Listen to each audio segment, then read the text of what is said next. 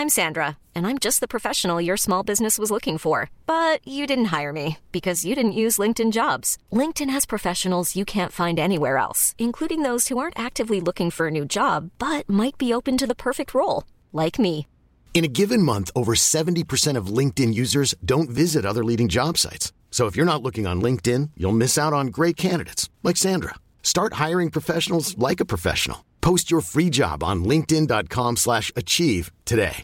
La Pet Economy.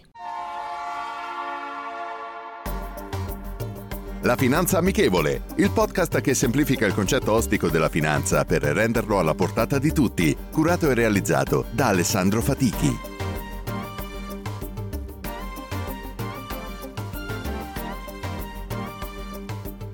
Benvenuti ad un nuovo episodio della Finanza Amichevole.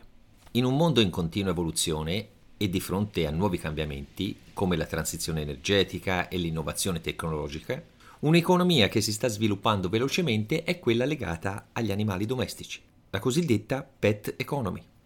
Questa economia si sta sempre più sviluppando, in quanto sono cresciute sempre più le attenzioni e i servizi per i nostri amici animali. Ormai un animale domestico è considerato un componente della famiglia in tutto e per tutto.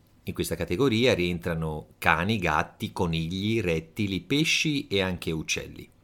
L'aumento della presenza di un animale domestico ha portato le aziende del settore a sviluppare servizi e prodotti equiparabili a quelli degli esseri umani.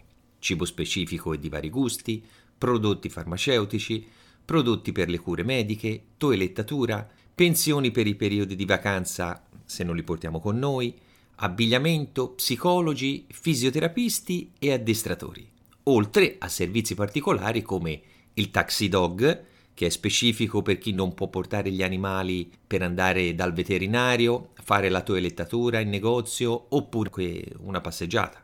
Il wedding dog sitter, cioè la persona che dovrà gestire il rapporto con il cane durante la cerimonia del matrimonio. Sì, avete capito bene. Quindi servizi che riguardano anche la parte relativa al benessere psicofisico dell'animale. Inoltre è stato istituito una sorta di decalogo che riepiloga quelli che dovrebbero essere i comportamenti da adottare per i proprietari degli animali domestici.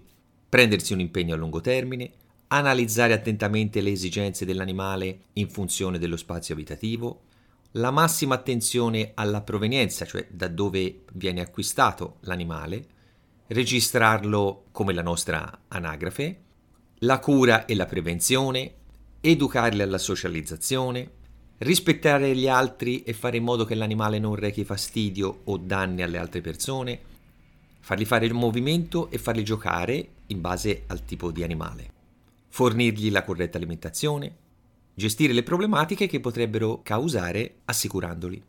Tutto ciò vi fa capire lo sviluppo economico che c'è dietro a questi processi, che si traduce in crescita per le relative aziende di prodotti e servizi. Si parla di un giro d'affari che supera i 2 miliardi di euro, con una spesa mensile per animale che varia dai 50 ai 300 euro, cifre ovviamente che possono aumentare in modo esponenziale utilizzando i servizi sopracitati. Inoltre il lockdown ha scatenato un vero e proprio boom nella richiesta degli animali da compagnia. La citazione di oggi è la seguente. Wall Street, simbolo del peccato che viene debitamente stigmatizzato da tutti i peccatori in circolazione. Che il Wall Street sia un covo di ladri è un credo ben radicato e sostituisce la speranza del paradiso per tutti i ladri e i disonesti falliti del paese. Ambrose Bierce, dal Dizionario del Diavolo del 1911. Rendiamo la finanza amichevole. Vi aspetto.